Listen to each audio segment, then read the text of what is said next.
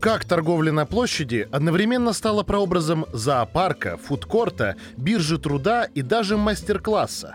И почему в 16 веке Красную площадь называли «пожар», рассказывает главный редактор журнала «Московское наследие», член Общественной палаты города Москвы, гид-радиоведущий Филипп Смирнов. Это подкаст телеграм-канала «Экономика Москвы». И мы начинаем – Вообще само по себе слово «ярмарка», э, к которому мы сегодня привыкли и которое даже кажется сегодня из низкого стиля, э, оно появилось в России довольно поздно. Э, появилось оно с так называемой полонизацией, то есть после смутного времени, когда в русском языке осталось довольно большое число польских по происхождению слов. А, и это слово в европейской традиции обозначает нечто ежегодно происходящее, а, включающее в себя всю совокупность а, торгового, образовательного и промышленного обмена, который существует в странах Европы с момента зачатков городской жизни. В Москве изначально были торги. Торг любой появлялся там и тогда, когда у человека появлялось небольшое количество излишков произведенного им товара. Положим, находится человек, который э, сумел объединить нескольких производственников и создать э, определенный товар. Ну, положим, будет это у нас упряжь, шорный товар. И этот черный товар производится он при помощи кузнеца и при помощи кожевенника. Когда рождается э, некоторый товар, естественно, что ты его делаешь специально для продажи. Но первичные торги в Москве торжища э, или те же самые ярмарки, прото-ярмарки, были основаны на прекрасном договоре, договоре Мены. Предположим, у меня есть несколько беличьих шкурок, и я хотел бы на них выменить какой-то товар. Ну, неважно, что это будет. Это будет, рыба, которую поймал рыбак, или же это будет а, как раз та самая упряжь, про которую я говорю. Я прихожу в ряды, которые находятся в этот момент на военном плацу, рядом с пристанью, что тоже очень важно, рядом с Московским Кремлем. Это то место, которое сегодня горожане называют Красной площадью. Вообще, на самом деле, до XVI века э, это пространство э, не было сакрализовано, э, но не называлось Красной площадью, называлось Пожар, потому что в мирное время люди собирали там такие легко возводимые палатки, в которых торговали любым товаром. И э, пожаром называлось только лишь потому, что на, на территории торговых рядов было запрещено разжигание огня. А, нельзя там ни свечки, ни чаю вскипятить, ничего это невозможно. Почему? Потому что, естественно, что эти легкие палатки были сделаны из дерева и э, холстины. И они горели мгновенно. А если же я не собирался приобретать что-либо в обмен, то существовали специальные весы. Они назывались безмен. Так вот, безмен позволял определить э, объем товара, который ты приобретаешь. И э, купец в таком случае просто говорил, сколько надо э, ему отдать денег. Постепенно торжища э, стали э, набирать э, на себя дополнительные функции. Ну, как бы, вообще, в принципе, торг, что это такое? Да? У тебя есть действительно товар или излишек товара, или что-то, что приобретено в другом городе и нет, существует в этом городе, это называется гостиниц.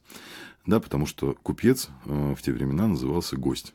И мы сегодня привыкли э, к тому, что гость это тот, кто приходит нам в дом.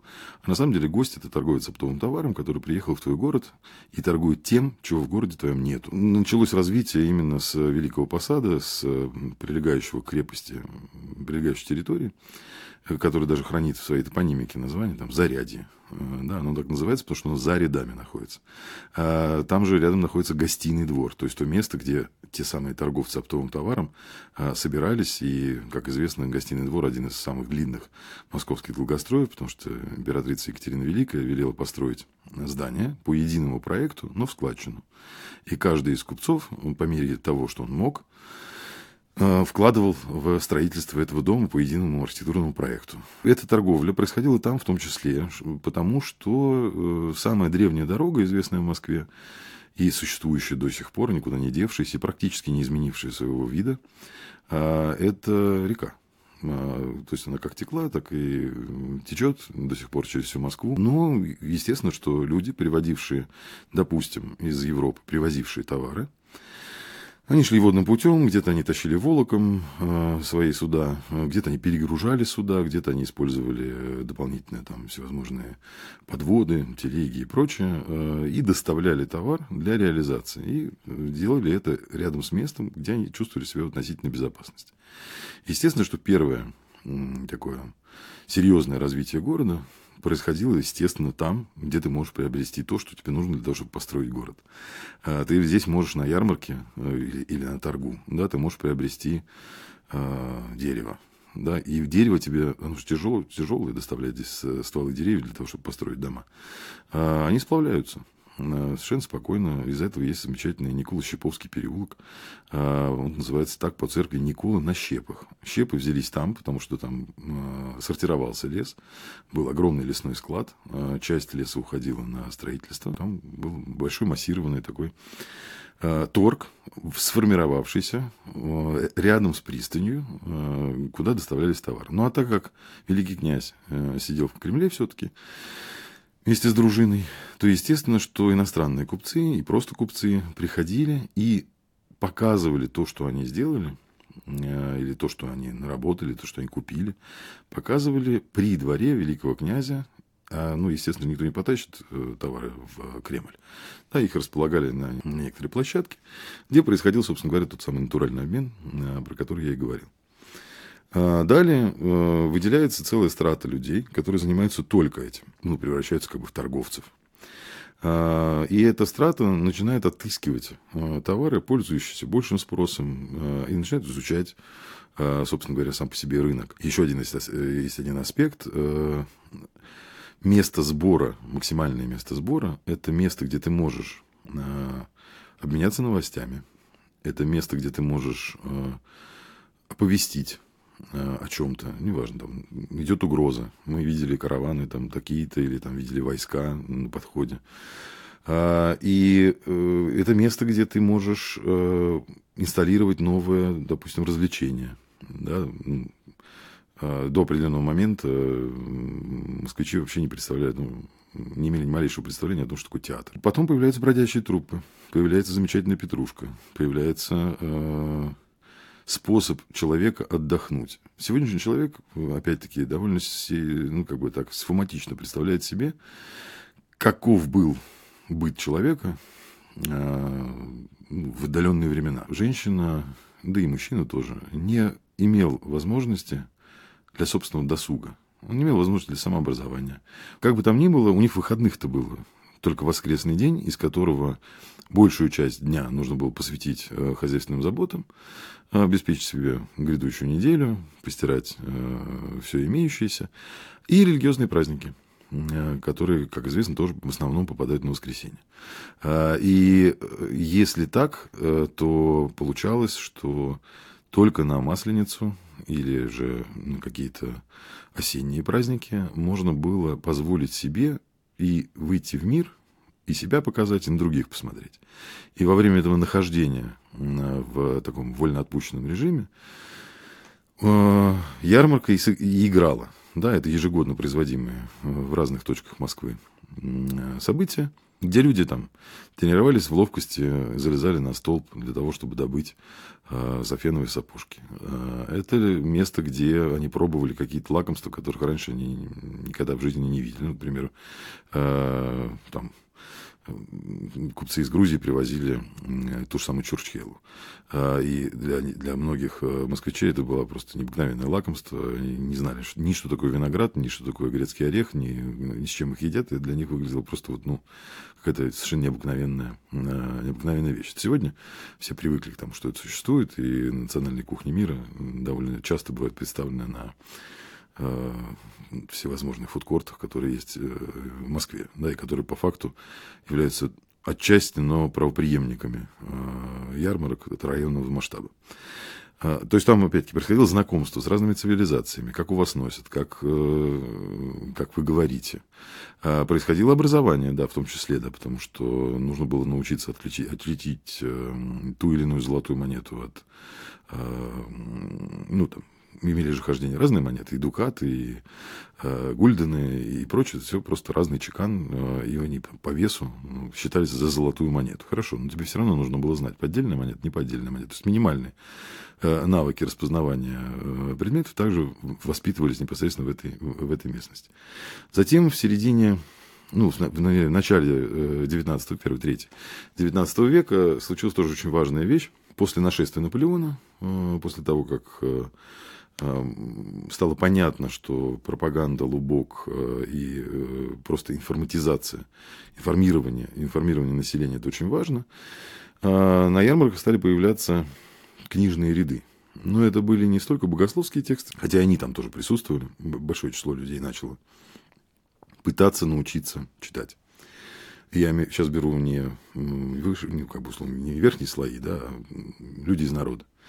Но базовым э, отправной точкой для, для образования стало появление лубка. А, причем этот лубок обладал рядом характерных очень сюжетов. Да, эти сюжеты кочевали с ярмарки на ярмарку. Это воспринималось как эм, комикс, как сериал из комиксов. Да, то есть вот ну, появляется там плутишка лис, да, у этого плутишка лиса у него там все новые и новые приключения. И эти приключения могли разни, разниться в зависимости от того, на какой ярмарке вы приобретели, приобрели ту или иную серию.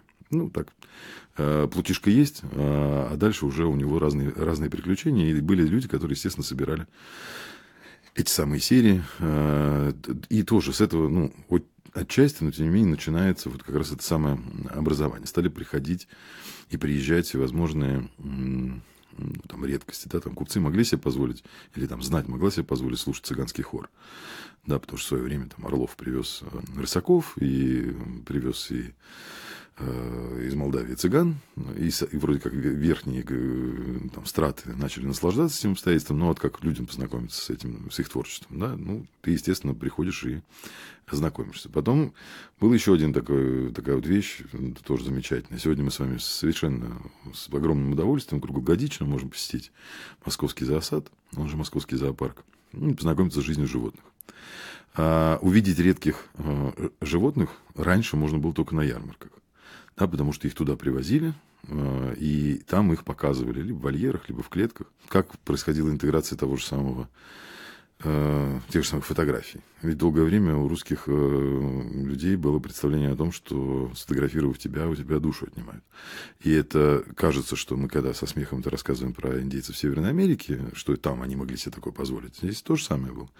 И как приучить людей к этому новшеству? Да, на ярмарке открыть фотографический киоск а, и показывать их сначала в виде разных а, там, героев, да, чтобы они сами себя представляли разными героями, а потом после этого уже ну, побудить их к тому, что кто-нибудь из них там увлечется химией и начнет понимать, как э, делать эмульсию на стеклянных пластинах. Может быть, и так произойдет. Также отдельное, отдельное совершенно такое направление смешанных э, и изучения, это получается и Э, одновременно с тем и только продвижение, и всевозможные химические товары. Тогда это называлось москательная лавка, э, и вот москательные лавки приезжали на ярмарки, и все это тоже демонстрировали, то есть как при помощи каких-то минимальных э, вещей добиться там создания красителя. Да, вот прям мастер-классы. Вот мы берем золу, мешаем ее с клейстером, э, и вот получаем дикой цвет. Э, вы этим диким цветом можете покрасить свой дом. Делается это вот просто, вот тут три ведра и так далее.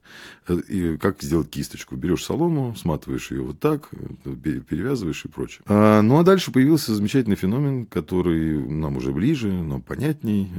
Сейчас это называется ну, в Москве, например, эта территория называется выставка достижений народного хозяйства, а когда-то это были международные смотры, или сначала всероссийские смотры, которые появились в середине, э, середине 19 века, где э, из-за уже того, что человек достиг определенного уровня развития, прогресс достиг этого развития, и путешествие сократилось, время путешествия, люди стали показывать разного рода достижения, что способствовало тому, что люди начали, допустим, приедут, увидят э, какой-нибудь замечательный, изготовленный уральскими умельцами э, необыкновенный молот, который позволяет ускорить производство каких-нибудь деталей для сельскохозяйственной техники.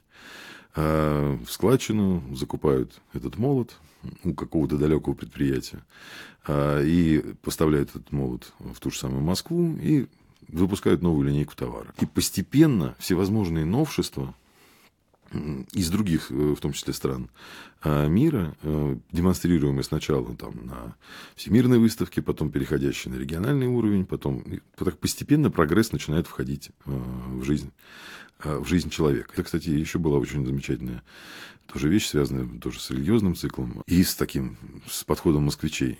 Как раз в той части Зарядья, где сегодня мы можем с вами наблюдать мост-петлю, Э, который выступает сильно э, в акватории Москва-реки, э, в Бьев.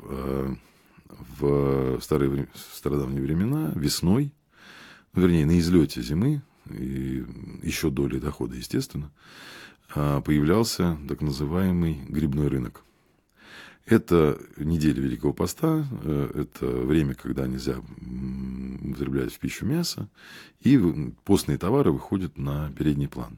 Но торговля происходила не на берегу, торговля происходила на льду. Во-первых, потому что довольно большое число товаров, которые торговались в этот момент, а, нуждались в охлаждении. Ну, это могла быть рыба, например, ее не надо вытаскивать на, на берег и хранить там. А замороженная рыба в ларе. А, это те же самые соленья всевозможные, там капуста, грибы и прочее, прочее. Но плюс к этому особой удалью было оставаться на льду Москва-реки, даже если лед трещит. То есть в этом было какой-то такой вот ну, такой отчаянный рынок. Да? Это щекотание нервов, среди прочего, э, на, самом, на самом рынке, то есть получение новых ощущений. И можно в этом смысле говорить и о том, что и ярмарка может оказаться и не только ярмаркой тщеславия, не только ярмаркой в таком широком понимании, но еще и ярмаркой э, эмоций. Да и в Москве москвичи тоже знали э, и такой вкус, э, вкус ярмарки.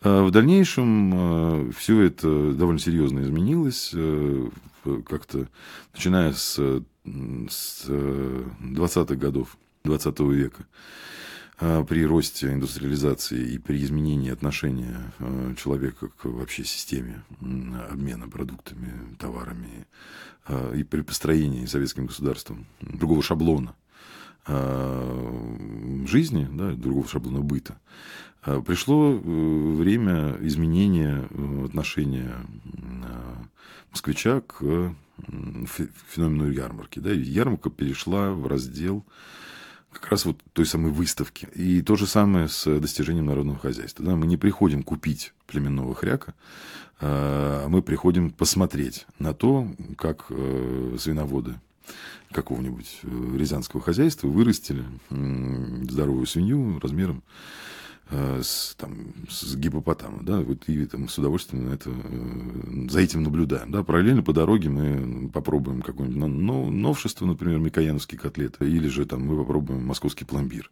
которого, который еще на этот момент не имел такого широкого распространения по всему городу, да, и продавался только в определенном количестве, ну, малом количестве точек. Ситуация меняется в, в постперестроечном пространстве, э, когда еще раз переворачивается, когда мы с вами возвращаемся к почти что первичному значению э, ярмарочной темы, э, когда мы возвращаемся, ну, не к натуральному, конечно, обмену, но все-таки к реализации производителем излишков своей собственной продукции.